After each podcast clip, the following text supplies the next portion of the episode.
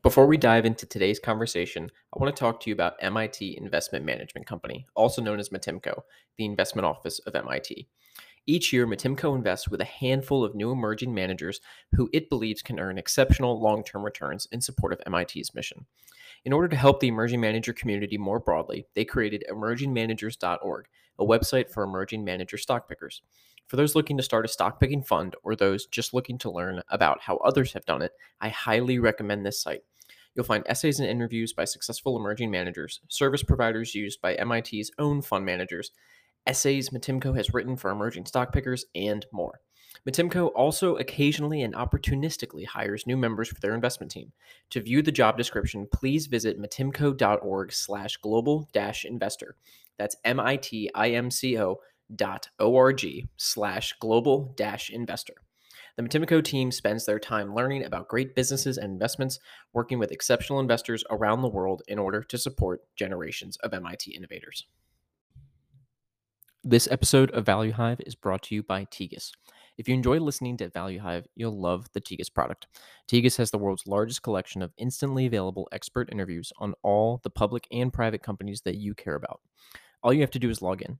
So if you're tired of high cost and time consuming expert research calls, give Tegus a try and see for yourself why many of the most trusted and well respected hedge funds, mutual funds, family offices, allocators, and VCs rely on Tegus to scale their expert research and to get the critical information they need faster than ever.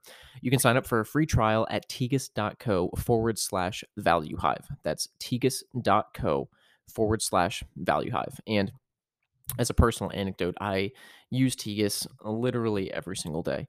It's the first resource I use when I start researching uh, a new investment, and it's one of the last things I do uh, before I finish up rounding out my research. And I know you'll love it as much as I do.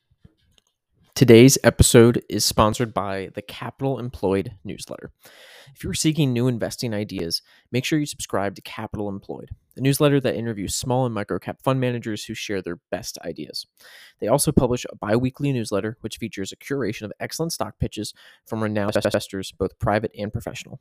To receive this newsletter, visit www.capitalemployed.com and Add your email address to the growing list of active investors who get stock pitches sent directly to their inbox every week. The address again is www.capitalemployed.com. You can also find the link in the episode show notes. I would highly recommend subscribing. Their newsletter is always a great read and filled with interesting off the beaten path investment ideas from small cap and micro cap fund managers. And these ideas often are overlooked from the market and um, just overlooked from everybody else. And so you never know what you're going to find. And uh, click the link below in the show notes. Thanks. Lobo, I have followed you for a while on Twitter. And even before I got into the hard asset metals and mining space, you were an account that popped up sporadically on that on that for you tab uh, whether it was you know someone that i followed had retweeted or you know you shared something interesting. And as i dove in and started really exploring the the mining and metal space you became a go-to resource for me to get up to speed on a lot of these things. And so i wanted to say thank you for doing that um, and and it's and it's awesome to kind of have the chance to have a conversation with you. And so before we dive into a bunch of different topics on cost inflation, uh, idea sourcing, due diligence. I want to get your background on how you stumbled into where you are now, which is you know independentspeculator.com and doing all this you know publications and research. Like, what was what was life like before all that? it's a it, how long do you want the story? Uh, the short version is, you know, I I met Doug Casey because we were both sort of the black sheep of our families, the atheist, anarchist, rabble rousers out there. Um, a similar mindset. And I was working in the not for profit sector, helping uh, various libertarian organizations raise money. And that's how I hooked up with Doug. Um, but I had a, a personal epiphany. You know, I, I, understood at some point, you know, I'm going around meeting all these rich people, asking them for big checks for all these worthy causes. And I realized that um, they were interesting people and they were smart and they were creative. And there wasn't really anything any of them had done that I didn't think I could do. And so I had this moment where, you know what, it'd be a lot more fun to write checks than to ask for checks. And I decided to get serious and learn about money. I didn't, you know, I didn't presume anything. I said, yeah, I'm, I'm going to take this serious. I'm going to learn about money. I'm going to make some money. And lo and behold, you know, it was literally a couple months later that Doug and David Galland, who had formed Casey Research, reached out and, and they needed some help. And, you know, it's almost like one of those crazy videos on, on YouTube, right? Uh, but I don't believe the, the universe magically responded to me. It's just, I would have said no to the job offer, like before I made that decision. Or it says the Zen master says, you know, when the student is ready, the master will appear. It was just like that. I was, I was at a point where I was ready.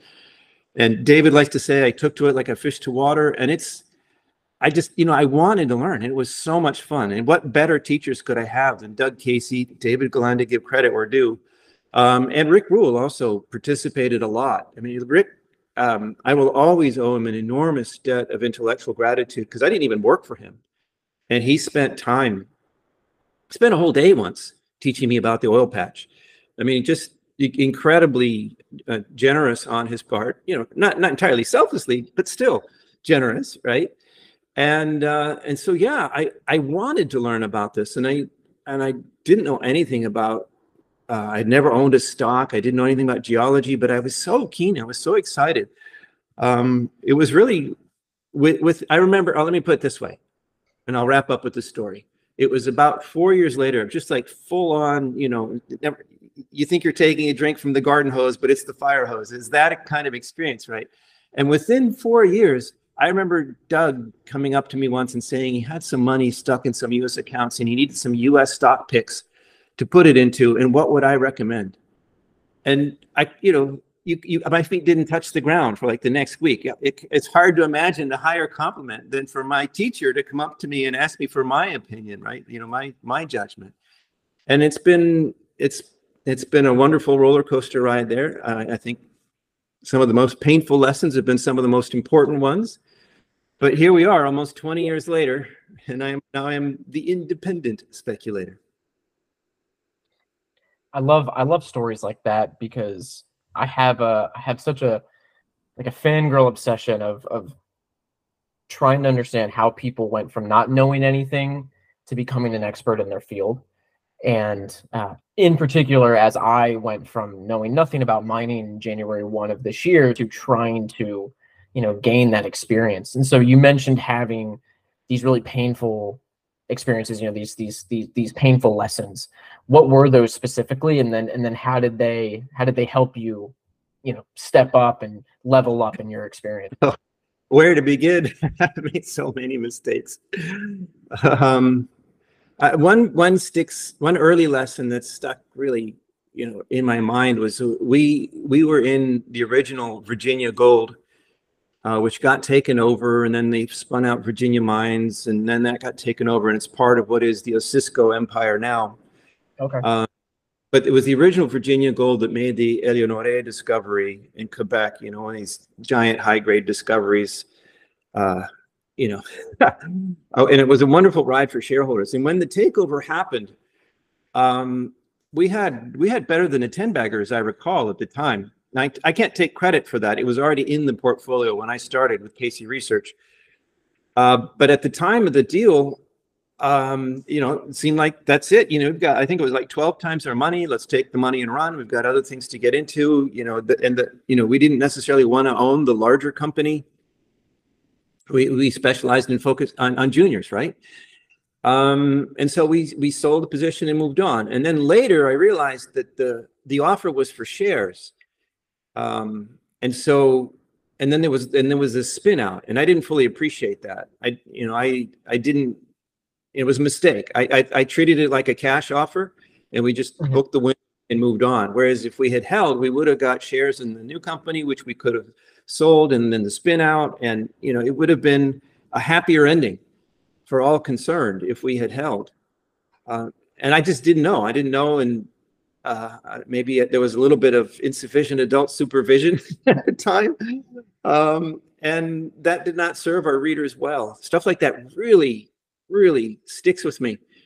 Um, very, very briefly, there's a there's an essay on the free side of the website called "My Two Greatest Mistakes and What You Can Learn from Them," mm-hmm. and and that was one of, you know, the short version is best practices are there for a reason and it's you know it's fun to say oh these guys are mavericks. They're breaking the rules. You know they're going to do something extraordinary. Well you know but those rules they're there for a reason. You know the go big or go home rule it statistically it makes sense. And in, in this particular case the two lessons were people who build mines without full feasibility studies. And they had good arguments for why they were doing it. One was much smaller and you know just they would have spent more money on the feasibility study than the mine was maybe worth uh, and the other one was much bigger and it was deep and you had to you know would have they would have spent hundreds of millions drilling it off in order to do the feasibility study fully. And they said well you know if we're going to if we're going to go underground to explore this we might as well build a production size shaft right? And then well if we have a production size shaft we might as well produce the gold we know is there right and bootstrap ourselves up. So both of these were disasters and there's a reason why we call it a bankable feasibility study because the bank isn't going to take a PFS or a PEA. You know, the, the bank, if they're going to lend you money, hundreds of millions of dollars or even billions of dollars for a, one of these big copper projects, you know, the study needs to be pretty darn good. And even then, it's only an estimate, or, or as Monty Python says, only a model. Um, but so, but, but the stories were so persuasive. Like, you know, you could just almost taste it. In the, in the case of the small one, the gold outcrop, you could just go in with a backhoe, you know, just scoop it up and make the money and then pay for the growth and all that. Uh, so great, great excuses. But in both cases, it was, they were just utter disasters. You, you got in and there was something you didn't realize or wasn't in the model. Um, and that has become a real no go for me. You know, that when companies say, "Oh, well, you know, it, it would just cost too much. It's it's going to be easy. We're just going to do it." Then you know good luck with that. Some can actually do that. You know maybe i i, I would have to invent a number but it, it's something on the order of 1 in 20 or 1 in 40 maybe even that can do that but mostly it's failures. And that's so there's things like that that you know that's so painful. And and you hear about it from your readers. And if you give a shit about your readers pardon my french you know, I you know, you hear the anguish, and oh, you know, I lost this money, you bastard, blah blah blah. And I don't care about them calling me a bastard. Maybe I was if I screwed up. But you know, I, I caused these people who trusted me, and that is hard to swallow. So so that I, I never forget things like that. It's hard to swallow, but at the same time, it's it's an incredibly valuable privilege because it it forces you to really really do the work and that's something that you know we can we can dive into now. I mean, your your your Twitter handle I think is is at due diligence guy or something, and uh, and so like clearly like that's it's very important to you. And so when when when I think of the word due diligence, I might think of something different than if you know Joe Smith over here or Sally May over here thinks of the word due diligence. So you know to Lobo, when someone says you know, hey, I want you to do due diligence on this name, what does that mean to you? That's actually I don't know if you are as insightful as that question sounds or not, but that's actually a very insightful question because it really does mean different things to. I mean, think about it this way: a Sequoia Capital put I don't know how many hundreds of millions into FTX, and their due diligence wasn't just some lobo wandering around the jungles of Colombia looking at rocks, right? They, I, mean, I don't know what their due diligence was, but I'm sure they, I'm sure they spent more than I did right? On, you know, investing a mining opportunity, and, and look, what did it get them, right? It, they, you know, they still bought into a huge scam. Yeah. Well, that's not proven in court yet, but let's just stipulate that for now. You see what I'm saying, right? And so I've had people say, "Well, you know, what kind of due diligence can you do? You're just this, you're just a wandering wolf. What do you know?" Well, my pushback to that is, at the very least, I do try and I do everything that I can do to prove the story. I don't just go to the company's website, read their website and read their PowerPoint and say, oh, okay, that looks good. I, I, wherever possible, I will go to the project and I will go on the ground. And I'm not sneaky per se. I don't, I don't try to set anybody up for failure or catch them out. Um, but I don't, I, I assume bullshit and, and give them the opportunity to prove otherwise. And I will go uh, places sometimes and maybe arrive before management expects me or stay later and do my own due diligence without them looking over my shoulder. Um, It, it happens that I speak French and Spanish, so that works well for me in West Africa and most of Latin America. A uh, little bit of German, not really enough to get around, but I'm not interested in coal mines in Germany. A bit of Russian, that does help in former Soviet republics. And you can talk to people, you know, without management's, uh, never mind supervision, but translation, right? Yeah. I can talk directly to people. Well, what do you think about this? And it's funny, even even guys that are hired by the company or gals to you know drive the four wheeler around or something and show you around if you talk to them in their own language and you say well you know will your will your friends in the village nearby really feel excited if this mountain turns into a hole in the ground well i don't know you know there's jobs that we'll see you know you know you, you'll actually get stuff that'll never be in the powerpoint all you got to do is is ask and you know what if you can't go flying all around the world the way I do to do this stuff. You can, and I think you should go to these mining conferences and meet the team there. And I don't take payment from any of the mining conferences to do referrals. Some of them have programs like that, but I don't take the money. But I actually do think this is valuable because you can go and if you talk to the CEO and you ask him just basic questions like, you know, what are you going to do this year? What's going to cost? How much do you have in the bank? And he's like, oh, you know, I don't know, man. Uh, let me ask my CFO and I'll get back to you on that. You know, that's bullshit. He, sh- he either is incompetent because he should know how much money he's got and what his budget is, or he's lying.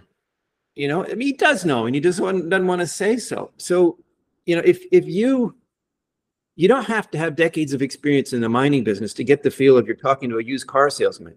And if you get that feeling, that's significant. That's due diligence. And that's better than just sitting at home and looking at the PowerPoint saying, yeah, that looks okay.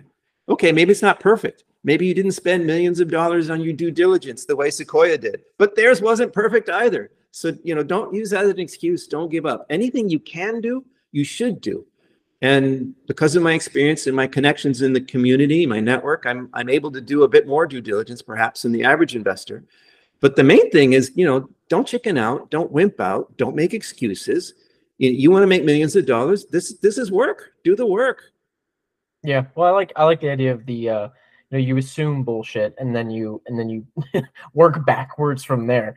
Basically yeah. you know letting the management company dig themselves out of the pile of shit if they if they if they can do it but let's let's assume because i want to i want to make this applicable to let's say a generalist right because i think a lot of my listening community they're probably generalists maybe leaning towards some more hard asset stuff if they kind of follow my personality and they're like, okay, like I see some long tailwinds, like maybe I'll spend more time here.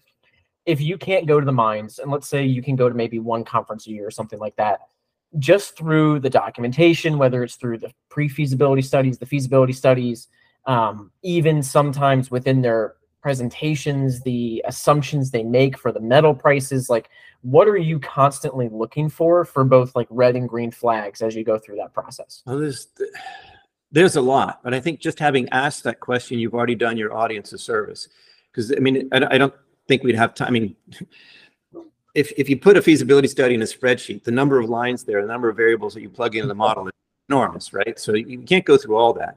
But like you know, there's some pretty obvious. Just just asking the question is a head start. Some of the key variables would be metal price assumptions, and and you know, and it's there's a trap here, particularly for bulls, and especially you know gold and silver bugs. And I don't know, uranium bugs lately have become even more fanatical, but you know, they're they're not a lot of like copper bugs. People like copper, but they're usually not that fanatic about it. Or I've never heard anybody talk about a a zinc bug, right? that doesn't really happen. Yeah. But people get excited about their favorite metal or commodity or something, and that gives them um, you know, a bias towards things that reinforce their idea. So if you're a bull on gold and you think gold, you know, it's manipulated and it should be $5,000 an ounce and it's going to 50 or whatever, you know. And so you look at the price assumption in this feasibility study and it says $1,900 gold.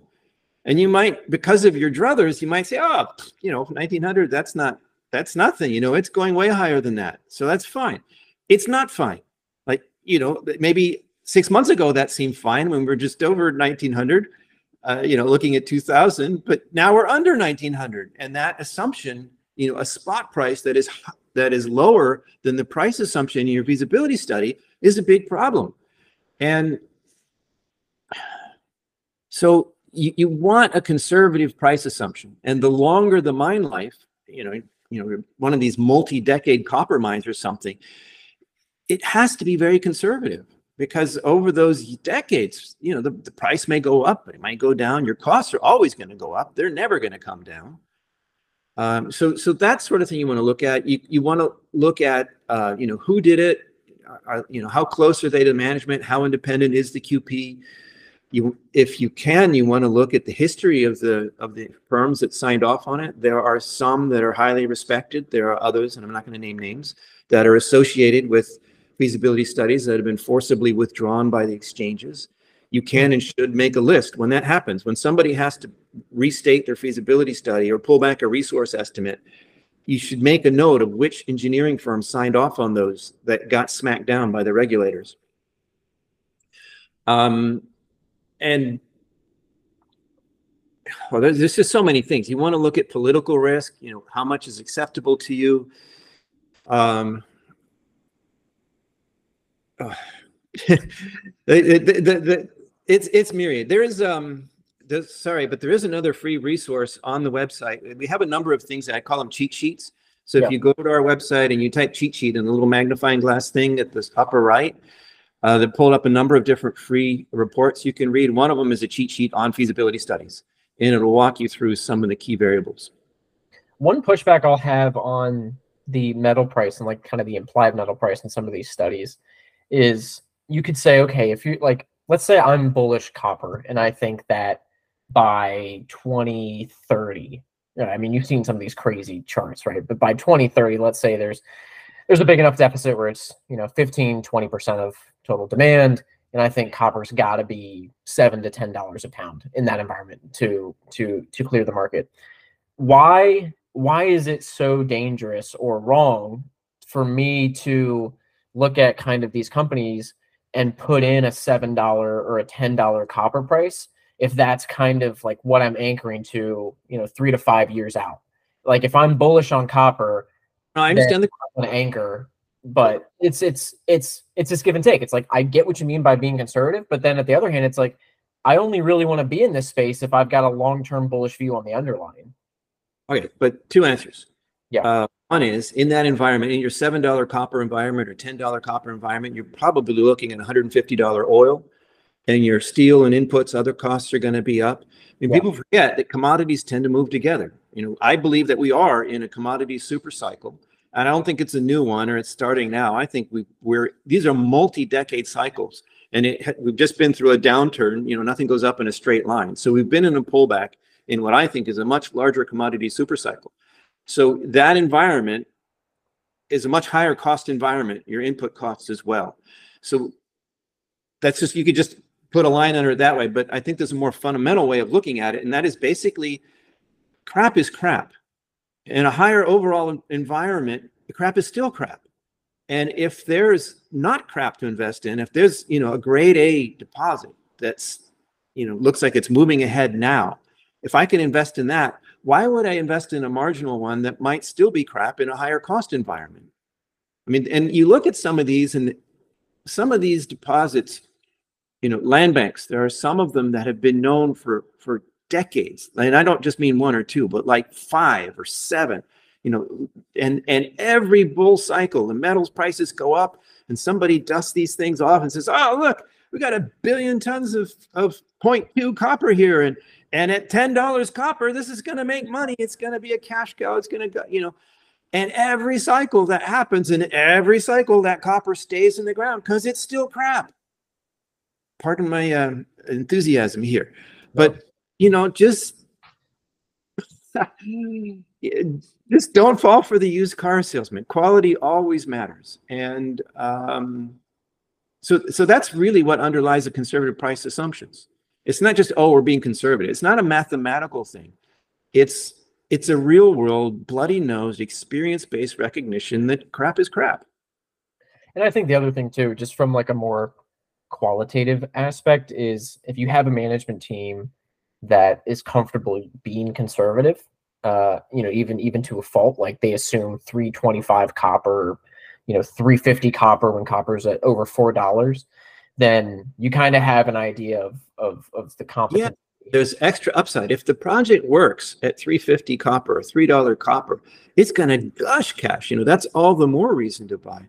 And I mean, look at it this way: to, to switch commodities on you, know, not, I'm not plugging any one company, and I'm not telling anybody to go buy Barrick, but just I use this as an example because Bristow has for like 15 years or whatever it is, he's been using 1200 or 1300 dollar gold as a limit for anything that he's willing for Barrick to get into. Um, and thank goodness for shareholders that he has because they've got their posteriors handed to them in so many different ways. They've they've screwed up in some things or they've had bad luck with political risk. I mean, Papua New Guinea going cannibal on them was not their fault. Um, but it happened to them, right? And and if they had said, well, you know, gold's at two thousand dollars an ounce, so we're going to up our our you know our cutoff to eighteen hundred, right? And they brought on more marginal assets, and then they got all these unexpected body blows, political risk here, seizures there, all you know, boom, boom, boom, and they had allowed their margins to narrow with higher cost projects. You know, they could be bankrupt now. And it's only because he was such a tight fist that he, you know, even at two thousand dollar gold, like he wouldn't let he wouldn't go higher than a thirteen hundred dollar gold price assumption. I mean, I'm, again, I'm not telling anybody to buy this company or that it's the right. greatest stock out there. I'm just saying that probably saved that company. That conservatism probably saved that company from all the bad stuff that happened to them. Well, you know what? It's funny you mentioned that because I just and part of like part of the reason why I love doing these podcasts and talking with people is it allows me to to think out loud and maybe even connect a couple synapses that are still there. And I just so yesterday I went to the uh, FRPH Investor Day, which is a completely different. You know, it's real estate, it's real estate investment. Um, you know, I own shares, not you know, not, nothing's investment advice. But I went there, and so I had you know, I had the ideas of cap rates and interest rates and things like that in my head. And as you were talking, this idea of the embedded price or the you know the assumed underlying commodity price you can almost think of it as like a cap rate on your investments. And so like in real estate like if you say if if if you're a real estate firm you say okay like i'm only going to buy things that are like a seven cap or higher. And interest rates go from four to three to two you can kind of get sucked into the thinking of oh okay now instead of buying seven caps i'm going to buy five caps I'm going to buy four and a half caps because my costs are so low. But then when that flips, you lose all your margin of safety. And so, in a way, like that implied price is basically keeping that margin of safety in there. So that way, when you're underwriting projects, you're still underwriting for this threshold target, regardless of what else happens. Yeah, that's exactly right. There, there is, you know, to be fair, there is one way out of this trap, and that is if you do have um, if you have a really sustained secular bull market in something that can hold the prices high enough long enough that if you have a short payback time and this this is I, I, we didn't mention it earlier but like this is one of those things you look for. You you want a short payback time. The shorter the better. Uh, anything above two years is not necessarily no go above three years is really difficult but you know, above two years is questionable. Less than two years is great. There are very few projects that can pay back in a year, and none of them are big base metal. You know, if you're if you're talking, um, you know, a multi-decade mine life for one of these big copper projects, you have to go longer. Yeah. But which is one reason why so many things stay in the ground. Like, let's say you're in, uh, you know, six dollar copper for a couple years. If you could build your copper mine and pay it back in a couple years, and then copper prices go down, it doesn't matter. You, I mean, that doesn't matter but you can handle a downturn. Yeah. But you've paid the bank back, you've, you've paid the mine off, and okay, maybe you have to cut dividends or something, but all, you're, you're much more focused on your cash costs at this point. Right. Or you're, you're all right, you're all in sustaining costs, but it's still, you know, after payback, right? So it's a whole different kettle of fish. Um, so that's if if you can do that, if you have something that has been stuck in the ground but you there's maybe a higher grade portion of it that can pay back the mine quickly. So a different mine plan going in and looking at just the higher grade part, getting the payback, and then you mine the rest for whatever decades are left. You know, that could happen. There, there, there are ways out of this, but it's difficult. And basically, the bigger the mine, the harder it is to do. which is one reason why you'll see this happen mostly in the monetary metals. Uh, you know, gold and silver mines, the, the value is so concentrated that it's much easier to build even a large mine, you know, rel- you know, not as big as a big copper mine, but but a relatively large gold or silver mine.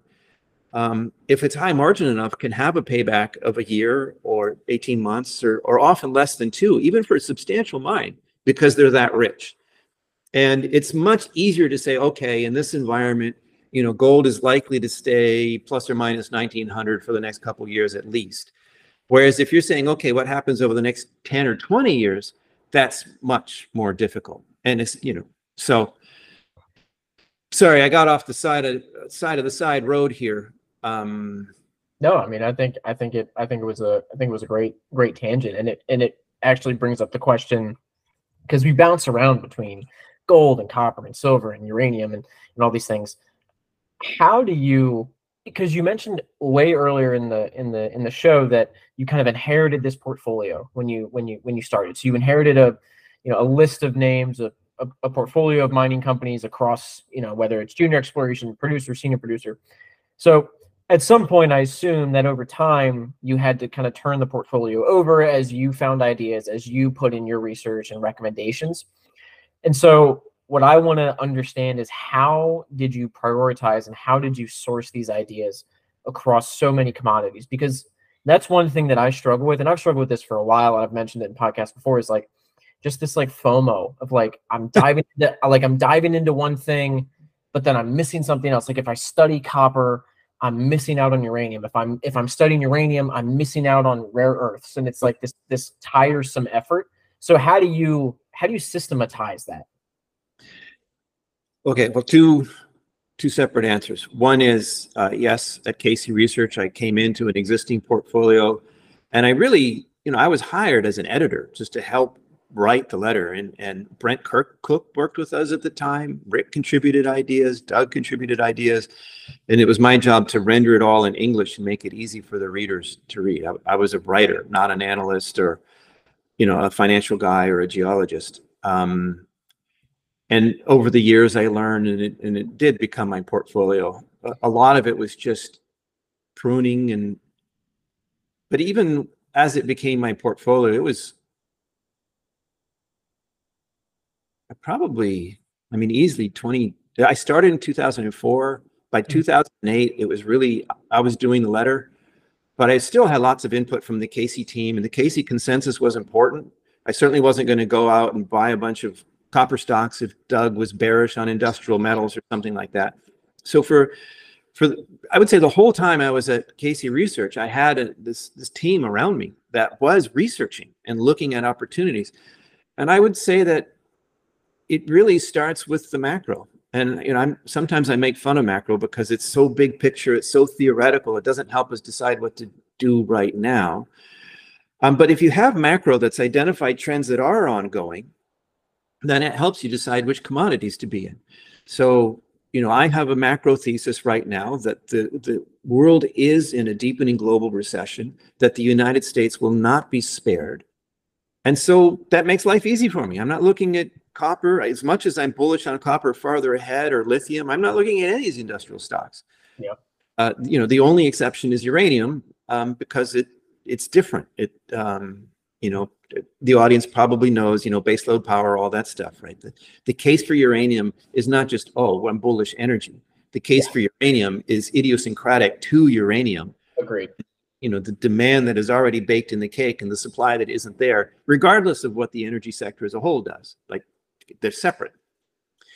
Um, so I guess that's what I learned then. But I did want to say, you know, uh, Doug Casey's newsletter was the international speculator in 2015, um, there was changes at Casey Research, and by 2018, I had I had helped the transition, and I went and became the independent speculator. And I did ask Doug before I did that; he gave me his blessing to honor his uh, his path blazing there with with the name of my company, my letter. Um, and so my current portfolio is all mine. They're, they're I mean, I have a team now that I've been building up, but I had no team. It was just me. Yeah. And basically it was it was kind of like kid in the candy shop. I I've been writing about these stocks for years under prior management, I wasn't allowed to invest in any of the stocks that I liked. In fact, I had to sell all the stocks that I liked almost at the bottom in 2015. It was very painful. Wow. Um, but now I'm the independent speculator and I could buy whatever I wanted. You know, the SEC's happy as long as I disclose to my readers that I, I own something. And my disclosure just isn't just, oh, by the way, I might own this. My disclosure is this is what I own. My, my portfolio in the independent speculator is the portfolio of stocks I like enough to put my own money into. So at first it was easy to build a portfolio. There was a, you know, was a handful that I knew I wanted to own. Like I believed in already for XYZ reasons. The macro was there, the companies were there, all the boxes were ticked. I liked them a lot. And then after that, it's I'm I'm kind of going long here, but I'll say two things. It starts starts with the macro. Like I'm I'm not going to put more money into something that I'm bearish on, right? Um, but the other aspect, and I've talked about this in a number of interviews, but for your audience that may not have heard this before, I'll risk, risk repeating myself because I think it's really, really important. And that is that a, a, truly great speculation is a very rare thing. I get asked all the time, you know, what's your portfolio allocation? What percentage should it be gold? What percentage silver or uranium or copper or whatever? And I don't have a percentage. There is no ideal percentage. Even, you know, one size doesn't fit all applies yeah. here. But aside from that, if I had some idea that I should have 20% in silver and I have 20% and a really great silver play comes along, am I really going to say, no, no, I got 20% silver. I don't want no more silver? Of course not. It, it, so my the composition of my portfolio evolves significantly over you know where i find what i consider to be a great speculation what ticks off all the boxes doug casey's eight p's of resource stock evaluation i still use those um, and so i might end up getting more heavy in one direction than i would have thought i'm very heavy i've got more uranium in my portfolio now than i ever thought i would and that i've ever owned before because i'm extremely bullish and i've been looking for more opportunities in that direction now when the markets change after the recession I'll probably end up having more copper than uranium. And maybe even it'll work out to where I'm taking profits on my uranium stocks, rotating them into the copper stocks now that they're beat up and, you know, after the recession. And I'm so bullish on what happens afterwards, right? It could, that, that could actually be the, the perfect recipe to follow. But that's that's how it goes. And i suppose if i found oh my gosh i've got 90% uranium then i'd have to do something right? But that's never happened. The reality is that you know you're aware of different opportunities and and your allocation might you know expand or contract in different directions as you focus your efforts in different directions. But don't don't be Procrustean about this. Don't chop off a, a really great opportunity because no, no, man, I'm overweight in my portfolio. I, I just I think that's a huge mistake. It's so hard to find a really great one. Even the ones that seem great, six months later, half of them, you know, the, the honeymoon's over, not so great. So um, yeah, I, I, I think that's a mistake. It, when you see, uh, uh, you know, they can't all be once in a lifetime opportunities. But if you have, you know, that once in a few years opportunity, at least kind of sensation, you know, don't miss out and you you you alluded to kind of this not really a pair trade, but like this kind of perfect uh perfect scenario where you ride your uranium all the way up, you know, take some profits on the way, use those profits to funnel into some copper ideas. And so like I want to I want to peel that another layer deeper and say if that happens and let's assume that at that point you're ready to go all in air quotes on a lot of these copper you know plays like in this this theme what does that look like? Is it junior explorers? Is it mid-tier producers? And then how do you decide position sizing within each of those buckets to express that view? Well, again, the one size doesn't fit all has to apply here. I firmly believe that the very first thing anybody should do when they're getting into this space is to look at the mirror and have a good hard conversation with themselves about how much risk they're willing to take you know, could they really put serious money into something and see it drop 50% and then buy more? And, you know, your conventional stop losses can have you selling at actually what turns out in hindsight to be the perfect time to build a position. And, and that's common in mining stocks. I remember in, in securities analysis, Messrs. Graham and Dodd even said specifically that their style of, of, of you know investment due diligence didn't apply in the mining space because the whole commodity sector was just too volatile for, for their method to work. Um, so, so, you know, you, you really need to be honest with yourself about that. And if you're more risk averse, then you want to stick with the big go-to names. You want to stick with the more stable producers, and even those will give you gray hairs or, or remove hairs if they're already gray. Uh, you know, that's plenty of volatility on, on that score if, if you're very risk averse. Um, you know, if you're 19, no kids, no, you know, if and if you wipe out, you can just rebuild. You know, you, you might want to completely go to the very early stage of exploration, pre-discovery, find a bunch of prospect generators, you know, or you know, companies that are penny stocks, literally, um, you know, that that have easy 10 bagger potential if they deliver. Or you know what, you know, you know, people talk about how much crazy money there's to make on crypto and all that, and fine.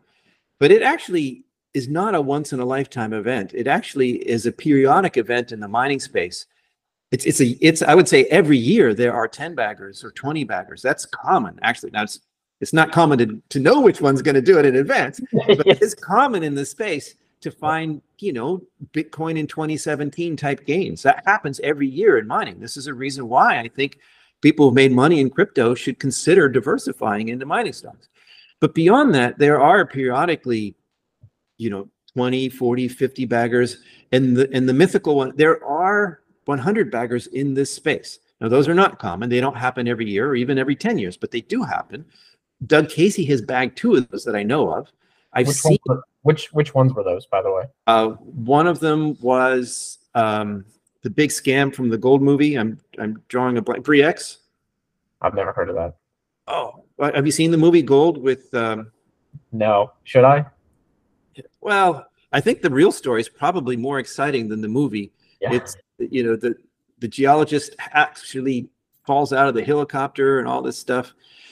But yeah, the company's name Bre-X. Google it sometimes. Huge scam. Um, Doug was in at around a buck. And I remember reading, I saw this in the newsletter in the print. I, I, you know, I saw him headed for the exits at 125. The stock went to 250 before the scam was, re, you know, so he didn't top ticket. Like he left money on the table. But how many people, you know, a day late there was was too late, right? Um, the other one was, I think it might have been Farallon or Nevsun. no, not Nevsun. There was an oh no no no Voisey's Bay nickel. Hmm.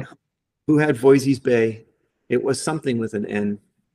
But anyway, uh, was that a fraud too, or was that, or was that, was that a legit? No, no, that was real. Voisey's Bay is still a mine, and it, and it was, oh, it was Diamond Fields or something like that. They were looking for diamonds, and and it was an act. It was an accident in that, like the geologists, they're flying back from another failed field season, and the geologist sees a gossan on the side of the mountain has the pilot set the chopper down, take some samples, high, you know, high grade nickel, and it led to one of the the biggest uh, nickel discoveries in the world up there. That's a, that's a world class mine. Wow. So so Doug didn't know that. He you know he he he didn't know that was going to happen. He was in on the diamond story and just happened to own the stock, and it went you know bonkers. Wow. Um, the other one is Campo Morado in, in Mexico. And if the company owned it at a time, it was called Farallon. And I'm not sure that was a 100 bagger. And I'm not sure that it was Farallon when Doug owned it initially. I just remember Farallon had that asset when I I actually went and looked at the at the place. But anyway, my, my point is that 100 baggers happen. But nobody knows we're going to happen. Even Doug didn't know these things were going to happen. He just had the guts and the capital to cast a wide net on penny stocks. And it, I mean, it's it's very difficult for a nice, respectable five or ten dollar stock to be a hundred bagger. It's much easier for a for a stock trading at five cents to be a hundred bagger. A material discovery from a company that has a market cap of three million bucks or something, right? You know, that's huge. So I, I, I want to be very clear here. I'm not saying, hey, get in the mining, you'll make hundred baggers. I've never had a hundred bagger. I think my best has been 20 odd times my my earnings or or initial price. But um but they exist. And if you if you never play the game, you never have a chance at going there. So just just keep it under consideration. If you think like, oh, I wish I had bought Bitcoin at you know in 2010 at you know under a hundred dollars or whatever, you know that's never coming back. That's never happening again. But in the mining space, this really does happen periodically. And on the way, you know, you may never get a hundred bagger, but you know what? A few 10 and 20 baggers, you know, they go a long way to making that sting uh, feel a little bit better. So how do you think about portfolio position sizing, right? If you're if you're on the more junior end of the spectrum, you're playing kind of with call options, and so I assume smaller positions. But as you scale into like these larger producers, whether it's a Southern Copper, whether it's you know someone like even even Glencore, like a major major asset, um, major billion dollar company, like how is that? Is it a barbell approach? How do you how do you do it? Yeah, no, I don't do a barbell approach. Um, and you know, the funny thing is, if you if you look at the barbell, you know, if you average it mathematically, then you, what you want to do is go for the mid tiers, and you know, less less risky than the juniors, but more upside than the majors. And it, it there's an argument, there's a case to be made for shooting for the middle. But actually, I think a, a barbell approach would be better you know, anchor your portfolio with some of the bigger ones that are less risky. And if, as long as you're right about the commodity, they they should do well. And then swing for the bleachers with a few smaller ones. And yeah, um, but but in in practice, I'd go back to what I said before. A truly great speculation is so rare that that's my top priority, and I'm not turning my back on one, whatever you know is in my portfolio. Now that having been said, the commodities are so cyclical and you see even the best of the companies in the space, they will cycle high and low and high and low again and again. So imagine if you had a company that you're just not worried about it ever going away. It's going to be, it's been there for decades. It's going to be there for decades. If you could buy every time it was at a cyclical low and sell at the high and just keep doing that, you could actually have a 10 bagger over the decades or something. Just, just keep doing it. Now, nobody knows that. Nobody can bottom tick or top tick the markets. I'm not pretending I can do that or anybody. Uh, but I'm just saying conceptually, there's a case to be made for some of these bigger companies, even as a speculator, if they happen to go on sale at stupid cheap prices. Like if there's a market meltdown or for some other reason they hit one of these lows, and it's one of these big companies, I'm not going to name any names here, but you're just, you're not worried about this company going away. It's not some junior that's going to run out of money, or maybe it's a royalty play that, you know, they're going to make money almost no matter what. And here it is at a five year low well, I don't know where the bottom is, but screw that. It's a five year low. You know, this company's not going away. It's going to go up at some point, right? So, you know, the, a, a, play like that is unlikely to give you a 10 bagger or, or more. Forget that. But it's also, it's it's unlikely to hurt you. The, the odds of coming out ahead on a, on a speculation like that, if you just buy low and, and wait until you're right, the odds are actually quite good that you'll do very well. And this happens over and over again over the years. So you know if if if you're just getting into it it's hard to be patient with this. But if you've been doing this for a while then you know what i'm talking about. And and so i think even for uh, a more risk high or higher risk appetite speculator there's a case to be made and basically it's just easy money it's relatively low risk easy money when one of these go-to names is on sale at stupid cheap prices so what does stupid cheap mean to you? How would you define that? It would mean yes, it's interesting that you asked that because it's it, I don't have a nav model or a multiple like that. Um. Because that's comparable to others and, and often they're not comparable. Right. So I'm looking at um, at least a 52 week low or a multi-year low. And, and that's in the context of these larger, supposedly safer companies right? Yep. I mean, I I remember, um, but but just basically, if you're sitting there going, "Holy cow! I can't believe X is on sale for Y," you know, that's stupid cheap. And, it, I'll give you an example because it's gone, and that would be uh, uh, Freeport was uh, in the crash of 2008. Um, sorry, no, not Freeport. It was Teck. get my get my bearings straight here. It was Teck in the crash of 2008, Teck Cominco, um, and that was a, a 50 plus dollar stock, and it fell to three bucks and change or might have even broken below three bucks in the crash of 2008. And I remember going to my my fellows at Casey Research and say, "Look at this! It's freaking Teck for three bucks. We should buy this." I mean, that was a classic example of stupid cheap. Now, at the time, th- there were reasons for it. It wasn't just the crash of 2008. They had debt covenants, and there was there was legitimate worry about the company. But I'm thinking it's Teck. It's not going away. And okay, we wanted we liked gold and silver better. It was a copper predominantly play. But it's it was just like I was like a kid jumping up and down. I needed to go to the bathroom. Like, come on, it's Teck, it's on sale. It's it's you know, but I didn't carry the day on that one. And Teck went over 60 bucks in the recovery after the crash of 2008. So I didn't realize that. I didn't write it up in the newsletter, but I had the idea and it was my idea. And if I had done it, that would have been a 20 bagger. Yeah, I feel that way about Glencore. Like I don't own Glencore right now. Obviously, you know, again, not investment advice, but Glencore to me is one of those businesses where if it ever just kept falling and got to a price, I'm like, talk about one of the most powerful, influential businesses in the world. Like, yeah, no, I understand. And, and let me not to again because my clients pay me for my evaluations of mining companies, so I try not to give it away. No, I get it. I get it. But, but but just as an example, and for the broader audiences out there, I mean, suppose it was Amazon. I think Amazon falls in this category. I don't own Amazon. I'm not plugging Amazon, but Amazon's not going away. I mean, the government may slap them around with with nuisance, you know, monopoly lawsuits or whatever, but you know, Amazon.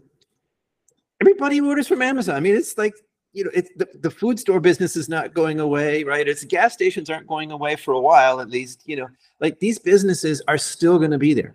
So if there is a market crash and you can get something like Amazon for pennies on the dollar, like even me, a mining guy, I could imagine going there just because it's stupid cheap. It's funny how easy that sounds, but then in practice, like, like it's like, oh, yes. like it's not like just, just, just wait for an event, a market event that hits all stocks, regardless of idiosyncratic risk or you know reward, and just scoop them up, right? Like like it sounds so easy, but then in practice, like not only not only do is it is is it hard to do when it happens, but then you waste a lot of time and capital. And I'm speaking for myself here, so when I say you, it's me. You waste a lot of time and capital, like trying to fit like square ideas into round holes well, it's, it's not just that. There's also the falling knife problem. Yes. Right. So, and it's it is difficult, and and beyond the falling knife problem, it's not just fear. There are a lot of contrarian investors that that get it, but it, so it's not it's not that they catch the falling knife and get caught and get hurt, and then they get angry and they're out. It's that they they see something that looks stupid cheap, and so they go in, and then it gets even stupider cheaper, or whatever the correct expression would be right? And then they don't have any money. They've already, you know, if it's particularly if you have like a multiple phase of waterfalls, like 2008 was bad, but if you look at the history of 1929, obviously I wasn't there. My beard isn't that long, even if it's white. Um, but you look at the, you know, the, the history of the 1920, and it just, it was so much longer than any of the crashes anybody alive has seen. Like nobody alive has been through something like that. And and there were bear traps in there or they bull traps in the bear market. Like there were rebounds. And in, early on the first dead cat bounce as i recall was like a 50% retracement or something. Like you know the, the classic definition of a new bull market is 20% from the bottom. Yeah it's not a bad rule of thumb but if if you acted on that in 1930 you would have been creamed because you know like 80% of the decline was still ahead of you at that point and then the year after year, right? It was just like every time you thought it can't go lower. Like I like if you didn't get suckered into that 1930 rally and you put it off in like late 1930 or early 1931, you're thinking, yeah, I've been smart, I've been disciplined, it's pennies on the dollar, I'm going all in. And then it went lower again. Yeah. Right? So so that's a big problem. And, and for people that get it, like n- never mind the mainstream, they're not going to have this problem. But I think people in our audience, or at least my audience, are vulnerable to this problem. Like you're contrarians, you get it, you see a fire sale, and you're willing to take that risk and go out on the limb to to participate. and then what happens if the best opportunities come along and you're all in already, right? You know, you, you yeah. So I, I remember that happening in 2008. I remember people saying at, at the bottom, like late November, early December 2008. I remember readers saying, yeah, I put out a, this like this list of best buys, like 10 best buys on large capital letters, you know, and it turned out to be at the bottom of the market. I'm not saying I knew that that was the bottom of the market. I'm just saying I put out this list and I remember people writing in saying, yeah, I hear what you're saying. I, I like those companies, but I just don't have any more money. I've already bought at higher prices and I, I, I can't take advantage of these opportunities. And boy, that was painful. And then later, when those stocks went up, I mean, they all did. I mean, that was agonizing for those people who saw the opportunity weren't able to act. So I've again gone off the side of the side road here for you. But for what it's worth, um, yeah, well, I'm not sure where, what my point is now, actually, but but uh, yeah, you you want to be careful. You, basically, I guess I don't remember what the question was, but my my point at the end of this diatribe is I never go all in. I yeah. always want to have some dry powder because you never know what'll happen. If I ever like use my last dime on a once in a lifetime opportunity and I was suddenly all in, I would go sell blood. I'd have a garage sale. I don't know. I'd do something and raise more cash ASAP because you, you never want to be without, you, you don't want to be paralyzed if yeah. a truly once in a lifetime opportunity does come up. Well, that's why I like Paul Tudor Jones, his, his quote, uh, losers average losers. And I just think, you know, again, like I, I, I have a lot of trading influence, market wizards kind of trading influence, as well as that investor contrarian deep value. And so like that like this right here is where those two really butt heads it's like being willing to step out in front of this falling knife taking that you know going out on that limb and saying this thing's way too cheap but then also understanding the technical aspect of it where it's like look like you're if you buy here odds are it's probably going lower and it's going to keep going lower until the last contrarian is washed out um, but the original question was actually about valuation and so when you when you when you mentioned that you know you don't you don't want to give away too much of your secret sauce to your members, and I totally respect that because you know we have a premium service as well, so I totally get that.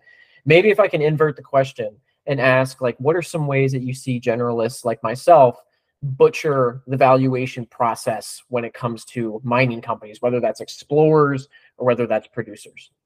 Okay. Well, I have an answer for this too. Uh, by the way, I have answers for everything. That doesn't mean they're right, but I, I have answers for everything. Um, but there's another free article you can find on the website called "The Adventures of Spreadsheet Guy," and this question, or the way you phrased it, it's not that your question is common, but the situation is actually no, yeah, yeah, it's definitely common. Right? So I think the biggest mistake is that generalists have, you know, they're they're used to the broader markets where financial models work you know, and if interest rates go up, then I want to do this, and you know, so on. Um, in mining, in particular, the junior end of the space, the it is so volatile. I mean, really, until cryptos came along, you know, Doug Casey used to famously always call them the most volatile assets on earth. Yeah. Um, and now he can't really say that anymore, given the way cryptos function. But if you want to say stocks, I think you could still say the most volatile stocks on earth mm-hmm. uh, perhaps. But anyway, um, I mean, and other things drive these so much that are often intangible. And so your your your model, your spreadsheet is really actually quite dangerous. And this happens to me a lot. I'll be at a conference and somebody will come up and say, "Hey, I got this spreadsheet. what do you think of these companies?" And I've I've done this and I got this model and I've tweaked this and I'm bullish on gold, blah blah blah. And you know, here's my my top 12 gold picks and I'll look at them, and half of them will be great. Like he's got a good model. He's picked up some undervalued companies, and you know they'll even maybe be in my portfolio or something. And the other half are utter dogs. The the spreadsheet doesn't understand that this management team has failed spectacularly at everything they've done in the past. Yeah. That's really hard to quantify. Or or the spreadsheet doesn't understand the political risk in surrounding Niger right now or something. You know, or, or this there's things there that you i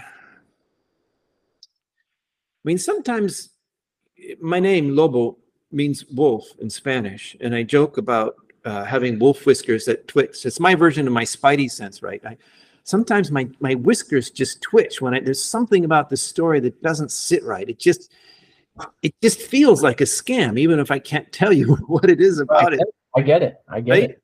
You know, just after doing this for a couple of decades, you know, you get lied to, you get disappointed, you get, you know, burned so many times, and you develop a sense, your own spidey sense, whatever you want to call it. And that, I don't know what to say. You, I just don't think you can ever put that on a spreadsheet. Mm-hmm. And that's the number one starting point that many people start with is okay, I'm interested in um, silver and copper and uranium, and I'm interested, I'm not interested in exploration, I'm only interested in producers and you know, in these countries or something. And and so they'll have the spreadsheet, they'll plug everything in, and they'll come up with a list. And uh, and that's not a bad thing to do. You have to have criteria. You need to know what you're interested in, what you want. You know, I, I talked at the beginning about looking in the mirror and you know having that conversation with yourself about your risk appetite and all that stuff. So so you should have your goals and what you're looking for. But that list then is a starting point. It's it it shouldn't be all by itself a shopping list. And you need to do some due diligence. You need to start digging deeper you know go to these conferences talk to the ceos talk to their geologists if they're there. It's you know everybody's trying to sell you something but it's interesting how often if you ask sincere questions that you'll get relatively sincere answers or if, or if, or at least more information than you had before. That's probably a reason why commodities and the explorers on the on the smaller side are so volatile because so much of the company's value is is in things that you can't necessarily put in a spreadsheet. That's what makes. I mean, I'm I'm, I'm speaking the obvious, but that's that's what makes large caps like Coca Cola so efficient because you just plug in your DCF and there's 700,000 analysts that are you know plugging in their their earnings per share, and Coke hits it you know within a penny or two each quarter. But Actually, all right, let me let me jump in because you just said yeah. something really really important. It is what I do and what people like us do, it's higher risk. And I get that. That's why my my service is called the independent speculator, not the independent sure thing or the independent safe bet. Right. So and and that is a negative. It is speculation. You know, that entails risk. And for many people, that's a negative. I get that. I'm not trying to, you know, gild the lily there. But but what you just said is key there aren't 700 analysts on Wall Street that have millions of dollars in computational power to throw at the same question you're addressing. Like almost nobody on Wall Street cares about the companies that I look at most of the time. Yeah. Right. So I'm not saying I have the field to myself, but my competition is not, you know, BlackRock with a hundred million dollars of computer power to throw at the same problem I'm trying to analyze, right? Uh, and and honestly, so many people are just so lazy on the due diligence front. If all you, you know, 80 20 rule, Pareto, all you have to do is care enough to ask a few hard questions. And I think you're already going to be doing better than 80% of the other people out there in the space. I think what I need to do is go to these conferences. Like I think that's really a large a large chunk that I'm missing from getting up to speed and like really going from from from zero to one. Is like I need to be at at at some of these conferences. Well, you, you learn a lot, you know, and even if, you know, they're trying to sell you their stock or whatever, they'll still explain about the geology and, and it's, it's okay to say, I, I have no idea what you're saying. Please explain that. Or I've never heard of that before. What does that mean? And they'll say, okay, well, in layman's, but, but you'll learn something, right? Oh, and by the way, you know, if you go to talk to another guy, their competitor, the next booth over, they'll often tell you what's wrong with the other guy's project and why their project is better or you know maybe they won't like literally throw them under the bus but they will talk about their advantages you know. Our project unlike others in our region is low acid consumption. Uh, well then you can go back to the first one and say well what about your acid consumption? Oh yeah well we're working on that right? So you found something right? You you assume bullshit but there's still a lot of information there that yeah. as long as you're skeptical and you approach it like it's my job to sh- i'm going to start swearing up a storm like a sailor here but you know, it's it's my job to sort fact from fiction here. I found a less colorful expression. Um, I, I think it's worth doing. Yeah, you mentioned earlier that you joined as primarily a writer slash editor, and as someone who writes online as well, I'm always interested in learning how others kind of perfect their craft and, and, and hone their craft. But really, what's fascinating about about you as a writer and editor is you're taking something complex like mining, geology, these pre-feasibility studies, which if you haven't read one, it's it's like reading the most boring textbook alive in most cases. And so like there's a real skill that I want to highlight in you in in being able to take that information and putting it into a way that's easy for a generalist or someone to understand and be entertained by. And so how have you developed your writing craft? And like how how how have you learned to take this these complex things like geology and and grades and you know perforations and all these things and translate them into something that you know even myself can understand? Well i have written some fiction and i've embarrassed myself with some poetry so i was already a writer to begin with but i gotta gotta give credit where due. Um when when porter stansberry took over majority ownership of casey research a mandate came down to lower the readability score of our writing. To you know if you could shoot for seventh or eighth grade level ideally that would be better. No higher than eighth grade reading level. Hmm. and i was i won't say i was offended but i just i thought that was wrong. It was wrong headed we're writing about technical stuff.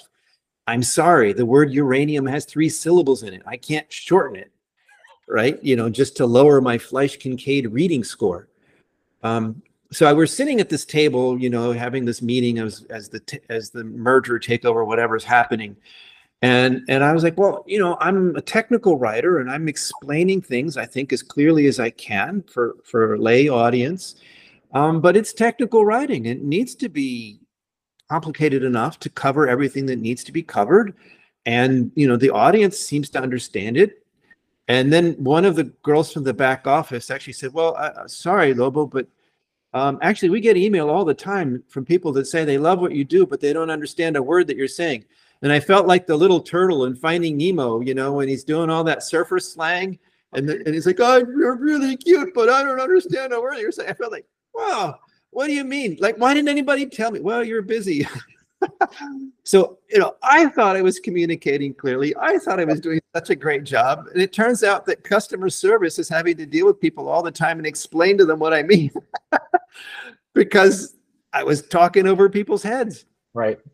So, um, you know, I know Porter's not everybody's favorite person, but it, it was him that really leaned on me to simplify my writing. And and I did, and it really made a difference and I I I don't have that problem anymore. The, the the the feedback I get, and I am my own customer service. I get all of it. Mm-hmm. Um, I think in five years, I've had one person tell me that I'm I'm excessively wordy, and I use words like excessively wordy. But anyway, uh, like so, what you, what so, you so so you if you use Microsoft Word, you yeah. can use that grammar thing, and it'll tell you what the Flesch Kincaid score is. Okay. Um, and there's other tools out there. Um, I I have problems with Grammarly. Like I don't like Grammarly for its grammar so much, unless it's obvious typos. Many of it's if everybody used Grammarly, we would all write the same way. But there would be no style, there would be no individuality at all. Um, but there are tools out there, and and I have found that okay, you can't shorten uranium and if you put just the chemical symbol U instead, it actually makes it less readable. People have to remember that U means uranium and not something else, right? So, so there are limits, but you can use technical words like beneficiation and so on because that's in the feasibility study. Um, but you can write them in short sentences. You know, anytime you see the word and, consider whether those two clauses really need to be in the same sentence. And you can write short paragraphs, explain things you know, bit by bit, piece by piece, simplify, simplify, simplify, as Henry David Thoreau said, or as in, as Wendy McElroy said, simplify. I love that. I'm, I, I I geek out over over the writer's process, and um, you know, someone that writes investing related things, sometimes technical. Um, I'm always trying to explain what I know in a way that a fifth grader or a fourth grader could understand. Um, and it's hard because like you want to be excessive you want to write a bunch so you can show the world how much you know and how smart you are, but it's totally not right. Like the inverse, you need to be as concise as possible to reveal to the world how much you understand about a topic so you can explain it in two seconds. Yeah, the, the goal is clear communication. Any, I have no, when I sit down to write something, there is no word count goal. It's neither, I'm not trying to keep it short, you know, below this, or I'm not trying to fill up the screen with pages or whatever. There's never, never have a word count goal. It's always what do they need to know? What do I need to say to explain it? You know, and how can I most effectively and simply communicate that? Hmm. I like that a lot. I like the no word count thing. This has been a fantastic conversation. We covered way more ground than I originally anticipated. We we went from you know all these mining things to writing back to you know these these uh, hundred bagger lessons. Like this was this this was an awesome conversation and i appreciate you working with me um you know in in in in scheduling this. And so before we go there's a couple of questions i want to i want to ask you that i kind of ask everybody. The first one is where can people go to find out more about you? I know you're on twitter. That's how we connected. That's how i found you uh, so share kind of all your all the ways people can get in touch well, due diligence guy on Twitter is is an excellent way, um, and I do actually try to not just tweet garbage or whatever mood I'm in, or you know, here's a picture of my new sandals or something. I, I'm not a news aggregator, but I do try to like. I watch the markets every day. You know, I live and breathe this stuff basically 24 7, 365. Ask my wife, she'll tell you all about it. Um, so so I, I, you know i'm looking at this stuff anyway. If i'm reading the news about copper or geopolitics or whatever it takes only a few seconds to tweet about it. You know this this comes up in my mind. This is important. This is significant. Hmm, this is what i'm thinking about. So uh, my twitter feed is actually i think one of the more polite and useful little corners of the twitterverse um, because the, the goal is actually to share you know important and or uh, insightful things. And other than that i would just say um, please stop by independentspeculator.com and there's a free weekly newsletter we put out. Um, and it can teach you what I do. You can see how I think, see if you want to hire me to be your due diligence guy from one of the paid services. And then one thing, I don't know if you'll like it or not. You may not like my style, fine. But the one thing I do promise is that we won't spam you with a flood of advertisements in your inbox. We give you one email per week, and that's it. So check it out. Awesome. Then the last question I ask everybody if you could have dinner with one person from the past or the present, who would it be and why? Gotta be hard. It would be uh, instant response is Mark Twain and Jesus of Nazareth. Yep. And the latter, I would want to know why didn't you write? If you wrote your own stuff instead of everybody else interpreting it, history would be so much simpler. I'd love to sit down and talk to him about what he really meant. Um, and and Mark Twain, I mean, there's many things, names I could say, but just what a what a warm and intelligent human being, just just a singular standout in history, who seemed just, just very human to me. There are other great writers out there, and many of them we don't know so much about. But this is recent enough history that my sense of the man is that I would have. I, I hate cigars, but I would have loved to sit down and talk to him after dinner and talk, and I would have put up with his foulest cigar smoke to do that. That's awesome. I love those answers. Well, Lobo, thanks so much for doing this. I can't wait to release it, and thank you for providing all this all this work and research and and and and really just knowledge for for people like me to learn about the commodity space. Uh, you're doing you're doing great work, and keep it up. Thank you very much. I'll do my best. This episode is brought to you by TIKR. TIKR.com is focused on bringing institutional level investment research to you, the individual investor. TIKR.com is powered by S&P Global Capital IQ and has coverage of over 50,000 stocks globally with financial data, estimates, valuation metrics, ownership percentages, transcript filings, news, and more. ValueHive listeners can join TIKR's free beta trial today at tikr.com forward slash hive. That's T I K R dot com forward slash hive.